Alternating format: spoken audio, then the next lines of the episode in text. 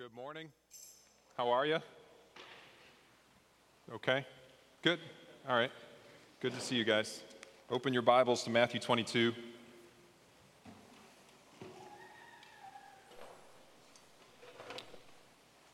We'll be in verses 1 through 14 today, and while this starts a new chapter in our Bibles, this is actually a continuation of the same teaching that Jesus started last week in the presence of the religious leaders with two parables, and this is the third of three parables that he shares with them. So we'll read it first and then dive in together and explore what Jesus is trying to teach them and us here today.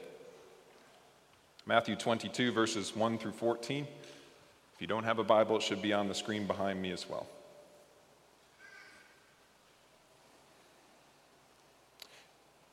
And again, Jesus spoke to them in parables, saying, the kingdom of heaven may be compared to a king who gave a wedding feast for his son. And he sent his servants to call those who were invited to the wedding feast, but they would not come. Again, he sent other servants, saying, Tell those who are invited, See, I have prepared my dinner. My oxen, my fat calves have been slaughtered, and everything is ready. Come to the wedding feast. But they paid no attention and went off, one to his farm, another to his business while the rest seized his servants, treated them shamefully, and killed them. The king was angry, and he sent his troops and destroyed those murderers and burned their city. Then he said to his servants, The wedding feast is ready, but those invited were not worthy. Therefore, go to the main roads and invite to the wedding feast as many as you find. And those servants went out into the roads and gathered all whom they found, both bad and good, so the wedding hall was filled with guests. But when the king came in to look at the guests, he saw there a man who had no wedding garment. And he said to him, Friend, how did you get in here without a wedding garment? And he was speechless. Then the king said to the attendants, Bind him hand and foot and cast him into the outer darkness. In that place there will be weeping and gnashing of teeth. For many are called, but few are chosen. Those who have ears, let them hear the word of the Lord.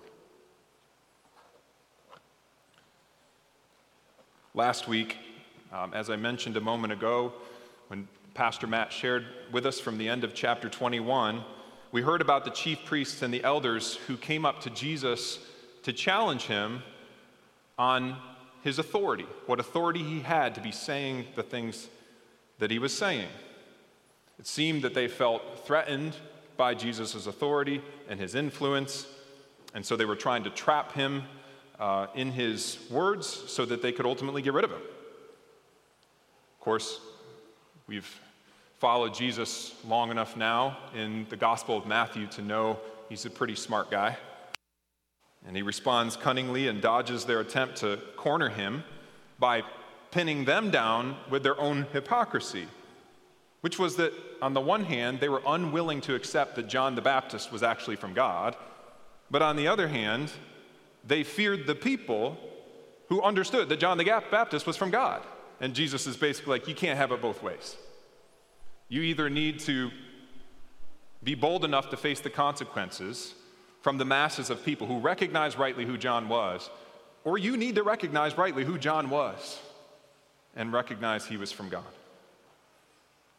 So Jesus doesn't ask their, or I should say, answer their question about where his authority came from, but I want you to hear and see this. It didn't stop there. He didn't respond that way to them and walk away. He goes on to tell them three parables and what I want you to see here is that hypocrites though these religious leaders may be, Jesus cared about them. He would not have taken the time to teach at length here if he was not also interested in their repentance. See, I think the natural response when we don't care about somebody is either to ignore them or to seek some vindictive response, some vengeful response to them, and walk away. But that's not what Jesus does here. He continues to patiently teach them, even if with some scathing words. And here's what Jesus' first two parables really boiled down to that Pastor Matt shared from Matthew 21 last week. And that is that grace is freely given to those who embrace the responsibility of kingdom citizenship. Now, by responsibility, I mean the work that we are called to do as Christians. So, last week, Jesus was painting a picture for us of the outward fruit that should be the mark of a true Christian. We saw it in the first parable. Two sons were instructed by their father to go into the vineyard. The first one verbally consents, says, Sure, never goes. The other one verbally rejects at first, I'm not going. But in the end, he eventually goes. And Jesus points out that it is the one whose actions reflected obedience in the end that was the one who did the will of his Father, even if his words initially had rejected those instructions. And there's a second parable. In this parable, you have tenants working a vineyard. They're actually already in the vineyard at this point, and they're apparently doing what they're supposed to be doing. They're tilling the soil, they're cultivating these vines, producing fruit of a kind. But what we see in the difference here is that they leveraged their position as tenants in that garden. They leveraged the work that they were doing for selfish gain rather than for the master's gain. It isn't that they didn't produce fruit, there was a kind of fruit produced. It's just that they wanted to keep it for themselves. Or put a little differently, the fruit that they labored for served to serve their own needs and desires rather than to glorify God. So, both of these parables have the responsibility of God's true people, the responsibility of Christians in view. The first had to do with the responsibility of obedience in general as true fruit of Christianity, but the second goes a little bit deeper and had to do with the responsibility to leverage your obedience not for your own selfish gain, but for the glory of God. Because it's quite possible to be doing the right things, but with the wrong motives as was the case for the religious leaders whom Jesus was speaking to, who were seeking to preserve their own authority, but at the expense of the mission of the Son of God. But then there's this third parable. And in this third parable, there's a significant shift to focus more squarely, not on the responsibility now, but the motivation of true Christianity. Now, what we'll see is that the responsibility and fruit piece does come back into play towards the end of this parable, and we'll get to that. But motivation is what is in view here. That is, what is it that truly inspires the kind of faith that leads to obedience to begin with? So the scene now has shifted from that of a vineyard, all right, a place uh, of service, to that instead of a wedding feast, a place of joyful celebration. Very different setting, hence, very different point that Jesus is trying to make here. Or put a little bit differently, it's shifted from the responsibility of a true follower of Yahweh to the joy or the privilege that's recognized by those who are true followers of Yahweh. So, if Jesus' point last week was, as we said, grace is freely given to those who embrace the responsibility of kingdom citizenship, then Jesus' point this week in this third and final parable is that grace is freely given to those who recognize the privilege and honor of kingdom citizenship. Last week had to do with responsibility. This week has to do with motivation, the fuel to carry out that responsibility, which is recognizing the privilege and honor it is to be called by God. Now, we've all been to weddings. I went to one last weekend. Weddings are great. Who doesn't like to go to a wedding? All right, if nothing else, there's good food, there's usually good socialization, they're fun. But one thing maybe that I've realized more and more as I get a little bit older, as I go to more weddings, is it's not just about the joyousness because of what we get to do and the fun that we have. There's also an honor to being invited to a wedding. All right, as you realize, man, I'm counted important enough by those at the center of this celebration to have been invited to this. There's an honor to that a privilege to that. Now, consider that in this instance of the parable and whose presence these guests are being invited into.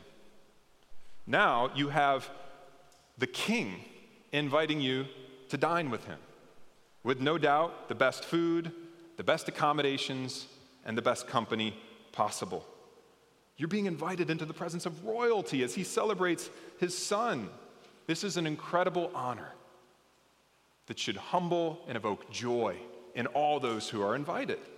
Which is why, then, the response of the first group of guests who are invited to this wedding feast is so mind boggling. At least in those previous two parables we looked at last week, the reluctance on the part of the sons and of the tenants is a little bit more understandable. Not justifiable, but understandable. There was a cost benefit analysis going on. For the sons and the tenants, they're thinking to themselves, is what I get out of this worth the effort I'm putting into this? Is there enough in this for me? Because they're being called to work and labor in the vineyard. But here, with the invitation to the wedding feast, what was there to lose? Nothing. With this parable, Jesus is, irration, is, is addressing and identifying, he's highlighting the irrationality of those who reject the invitation to follow him, the irrationality of rejecting the eternal joy that comes from his invitation to be with him. It's borderline insane. It's like if somebody came up to you and said, Hey, the king has invited you to his amazing all you can eat buffet. Do you want to come with me?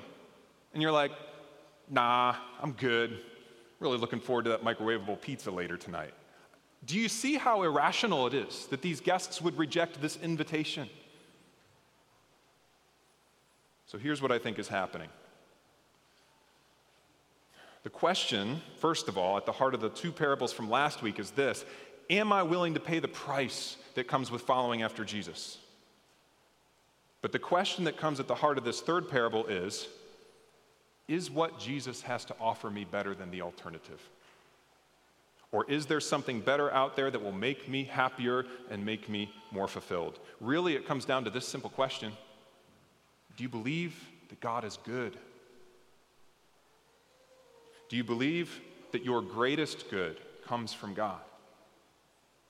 Do you believe that every good thing you have and that you experience ultimately comes from His hand? Do you believe He ultimately has your good in mind even when you go through the most difficult of circumstances? If you do believe that about God, then you realize it's ludicrous to possibly even consider turning down an invitation to be in the presence of the one who is the source of everything good and everything right in this world. And if you don't, it's the only possible explanation for why an offer like this would ever be turned down. You either believe God isn't good, or you believe there's a greater good out there that you could somehow acquire on your own. Now, no one who is a professing Christian is like to, likely to say, Yeah, I follow Christ, but I don't believe God is good. Right? But our actions sometimes betray that underlying belief. And so we're given three different examples in this parable of what a rejection of God's goodness could look like, ranging from the overt and obvious on the one hand to the much more subtle on the other. Firstly, you have those who aggressively oppose the king through their hostility toward his servants who come and they treat them shamefully and they kill them. Over and obvious, right? Aggressive opposition to Jesus. Then you have a little bit more nuance with the second group those who are apathetic to the invitation. We're told that they paid no attention. Literally, what that means is they did not care. They were indifferent. It just didn't stir their soul at all, the prospect of being able to dine in the presence of the king. And we're given a hint as to why, based upon the detail that follows. We're told that they went off, one to his farm, another to his business. See, what stirred their soul the most was not the privilege of being invited to dine in the presence with the king of this kingdom, but the lure of acquiring security and success by tending to worldly affairs. Now, work is a necessary thing and a good thing. But even necessary things, when they captivate our hearts, will become ends in and of themselves. And then, when Jesus invites us into his presence, at least our actions, if not our words, will say, I don't care. These other things are more important to me. That's the second group. Finally, you have this third and most subtle category of rejection in the form of this guest who was a part of this second crop of guests that were invited, who wasn't hostile towards the king's servants, and he wasn't indifferent, choosing to pursue success and security instead. He actually shows up to the wedding feast, but something was off. He wasn't dressed in the right attire. And that may seem odd to us in 21st century America, but if you understand the culture and traditions at the time of first century Palestine, that was a major faux pas. See, a part of the expectation for these occasions was that in order to show proper honor and respect for the one who had invited you, especially if it was a king, you would only wear your best, your finest, your cleanest, and your whitest apparel for that occasion. But this man did not. Perhaps it appeared he just rolled out of bed or something. I don't know. But the king comes to him because he notices he's not dressed appropriately for the occasion. And I think to eliminate the possibility of ignorance on this man's part, he asks him a question Friend, how did you get in here dressed like that? And he had no answer. He was speechless, which was an answer in and of itself. Because you see, this wasn't a matter of confusion on his part. He knew better. He had gotten the invite, he showed up on the feast day, but he didn't ever take seriously the instructions as to how to prepare for proper wedding etiquette. He knew what was required of him, but he didn't prepare accordingly. So, who was this man? And who does he represent today for our sake? Well, to back up for a moment, this man was one of the bad from the bad and good that we read about in verse 10 that were gathered from the highways and byways, the second group of guests that the king sent the servants out to invite, but probably not bad in the way that you might first think. See, he wasn't bad in the sense that he was a worse sinner than others necessarily. What distinguished him as bad was that he wasn't clothed rightly. He wasn't clothed in the righteousness of Christ. Whereas what made the others good is that they were. They wore the proper garments, inspired by their understanding of the privilege and the honor it was to go and be in attendance of the king and his son.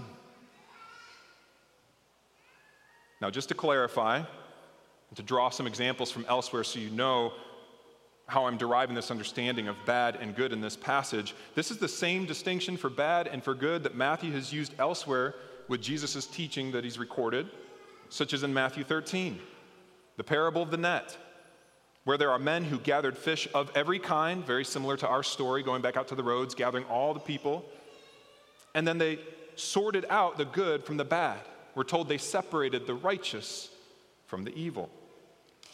Earlier in that chapter, maybe even more importantly, context is important, was the parable of the weeds, which, if you remember, we're told in the parable of the weeds that the wheat, those who are not true believers, will be allowed to grow up along with the wheat, almost indistinguishable.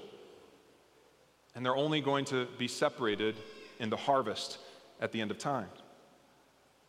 See, the idea is that between now and Judgment Day, the physical church isn't necessarily pure, made up of only true believers, but there are both wheat and tares.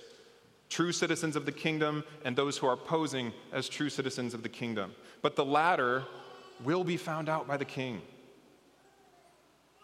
This man may have been able to fool the other guests for a time, but the king recognizes the discrepancy. See, this man easily could represent a member of a local church who had heard the gospel, came to church. Maybe he was even a member of the church for his whole life. He understood the theology behind the gospel, he was able to articulate it to others. He'd heard the call to count the costs, to lay down his life, and to follow after Jesus. He'd heard the radical metaphors gouging out your eye, cutting off your hand rather than sinning and being thrown into the pit of hell. He knew what was required of him, but he never prepared accordingly. The appearance of his life was out of place for the setting of the kingdom of God. And he knew it. How could he not?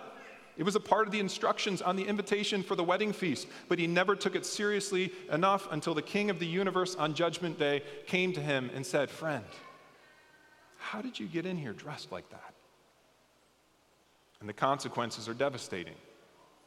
As Jesus goes on to say in Matthew 22 13, then the king said to the attendants, Bind him hand and foot and cast him into the outer darkness. In that place, there will be weeping and gnashing of teeth. And just to be clear, this is the same description that Jesus has used elsewhere to describe hell eternal judgment and separation from God. See, there are some in the church, the Big C church, perhaps even in our own, who are contented to accept the blessings of God without ever accepting the responsibility that comes with it. Perhaps you've convinced yourself and others that you're a Christian by doing just enough to seem like you're a part of the crowd, but you've never really conformed to the expectations that were on the invitation to follow Jesus. And hear me, it's not fulfilling those expectations that ultimately is what saves you, but they are what indicates whether or not you've truly recognized the privilege it is to be called into fellowship with God to begin with. And if nothing changes, you might find yourself caught off guard one day when you come before the King of Kings and he asks you the question, friend, how did you get in here dressed like that?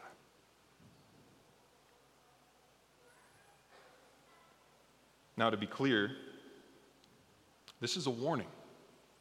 Remember, this is a, a parable. None of this has actually happened yet. There is still a chance for those who hear the word of God to repent including us.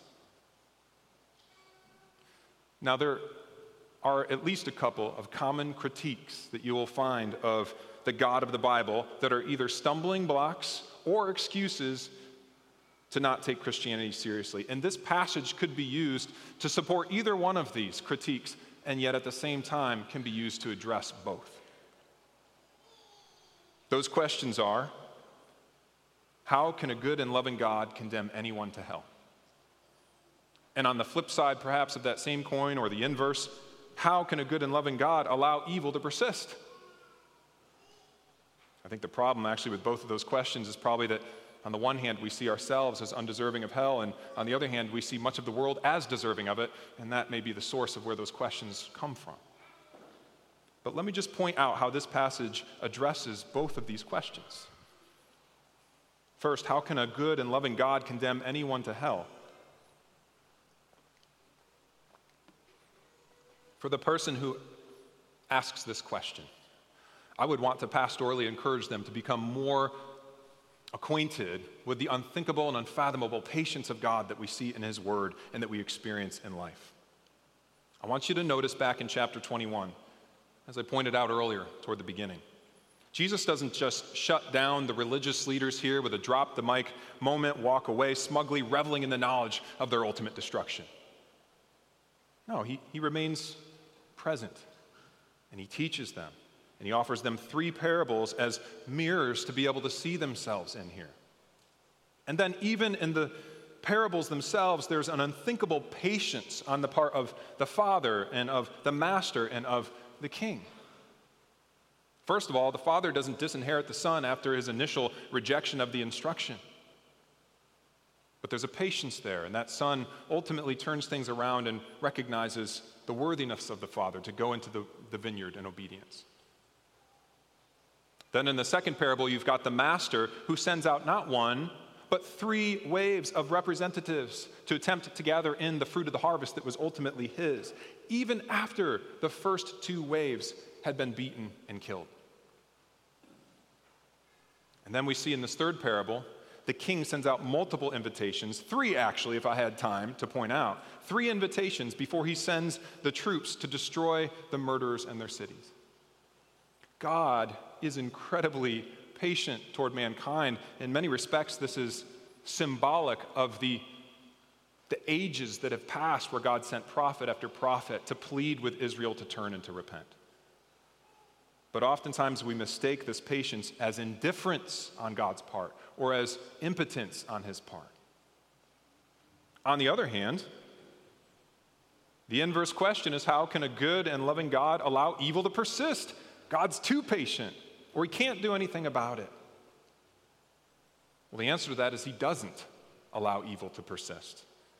It might not be on the timetable that you and I would prefer or map out, but this third parable makes it absolutely clear that justice will be served. This is who our God is. He's unthinkably patient on the one hand, and yet he's decisively just on the other.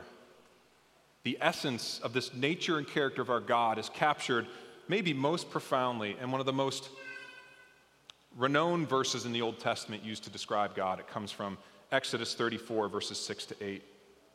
This is when God is passing before Moses and he says to him, The Lord, the Lord, a God merciful and gracious, slow to anger, abounding in steadfast love and faithfulness, keeping steadfast love for thousands, forgiving iniquity and transgression and sin. But who will by no means clear the guilty, visiting the iniquity of the fathers on the children and the children's children to the third and fourth generation. And Moses quickly bowed his head toward the earth and worshiped. Because nothing provokes worship in us like a fear of what the Lord should do to those who've rebelled against him, and at the same time, a wonder at what the Lord does do for those who've rebelled against him by extending a free invitation to dine in his presence that he has paid for. See, the point of this parable that Jesus is making here in the third parable is that we've all, we've all rebelled against God. No one should be invited into that wedding feast. But he does extend an invitation, not to those who deserve it, but based upon his grace and his mercy alone. I want you to note that in the ears of Jesus' listeners as he tells this parable, that second group of invitees, of guests that he extended the invitation to, the riffraff found along the main roads, would have appeared less worthy in the hearing of those who are listening than those first guests that had been invited to the feast. These were the tax collectors and the prostitutes, the sinners that at first rejected the Father's instruction back in the first parable. The outcast, the marginalized, but not just that, the Gentiles, but not just that, true sinners who wanted nothing to do with God's revelation of Himself in Jesus Christ. And then changed their mind. The point is this the point is that our worthiness, what makes us worthy and grants us access into God's presence, isn't anything to do with ourselves. It's not our own righteousness, not our own good works. It's simply the acceptance of God's invitation paid for by the blood of his son, Jesus Christ. This is faith, and that's all that it is a faith that's inspired or motivated by a recognition of the privilege it is to be invited at all, and a faith that's marked by the fruit of true obedience, of following the instructions on that invitation of what's required of those who would attend to the King and his Son. It's amazing grace. And yet, it's also a grace that's amazingly rejected far too often.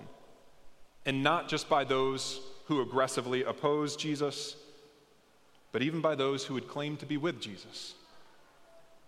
But it's an empty claim because it's not accompanied by a life that reflects an understanding of the privilege and honor that it is to be a kingdom citizen.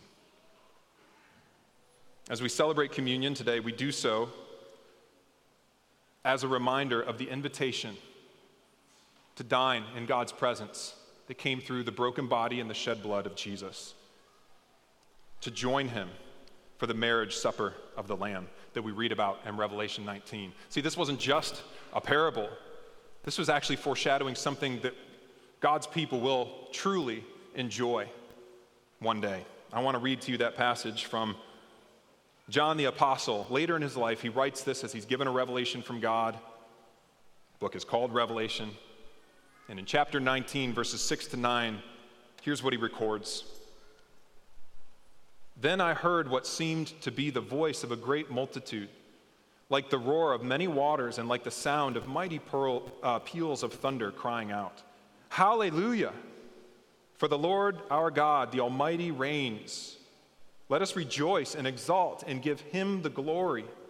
For the marriage of the Lamb has come, and his bride has made herself ready. It was granted her to clothe herself with fine linen, bright and pure. For the fine linen is the righteous deeds of the saints. And the angel said to me, Write this, John. Blessed are those who are invited to the marriage supper of the Lamb. And he said to me, These are the true words of God. The wedding garment that's described here as the righteous deeds of the saints, those aren't made righteous by us or anything we do. But as it says, these garments are granted to us as a gift by the Lamb who was slain, by the groom of the bride by Jesus, which is why the angel concludes Blessed, blessed are those who are invited to the marriage supper of the Lamb. So let's approach the table today in this way with the wonder and awe of those who recognize the honor and the privilege that it is to dine with Jesus and his eternal kingdom. Pray with me, please.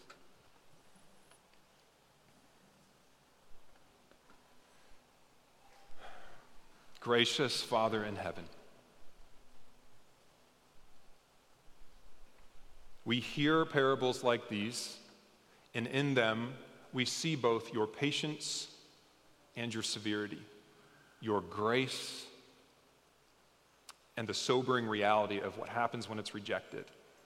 But Lord, these are all warnings. Everyone here who has ears can hear and repent. Your patience is still what is on display in this moment. So we thank you for that. Thank you for the sobering warnings you've given us through your Son. We need that. Lord, we also thank you for the basis of the invitation you've extended to us, which has nothing to do with ourselves. Some here may feel as if they're not worthy of an invitation to dine with you at the marriage supper of the Lamb, but it never was about us. It's about you your grace, your love, proven to us as you sent your son Jesus to die on the cross for us in our place. And so we give you praise and thanks for that. And we approach now this time of worship and this time of remembrance of Jesus with a deeper understanding, I pray, of the honor and privilege it is to be invited you, by you, to be called by you, to be in your presence, and to walk with you. And we pray these things in the name of your Son, Jesus Christ. Amen.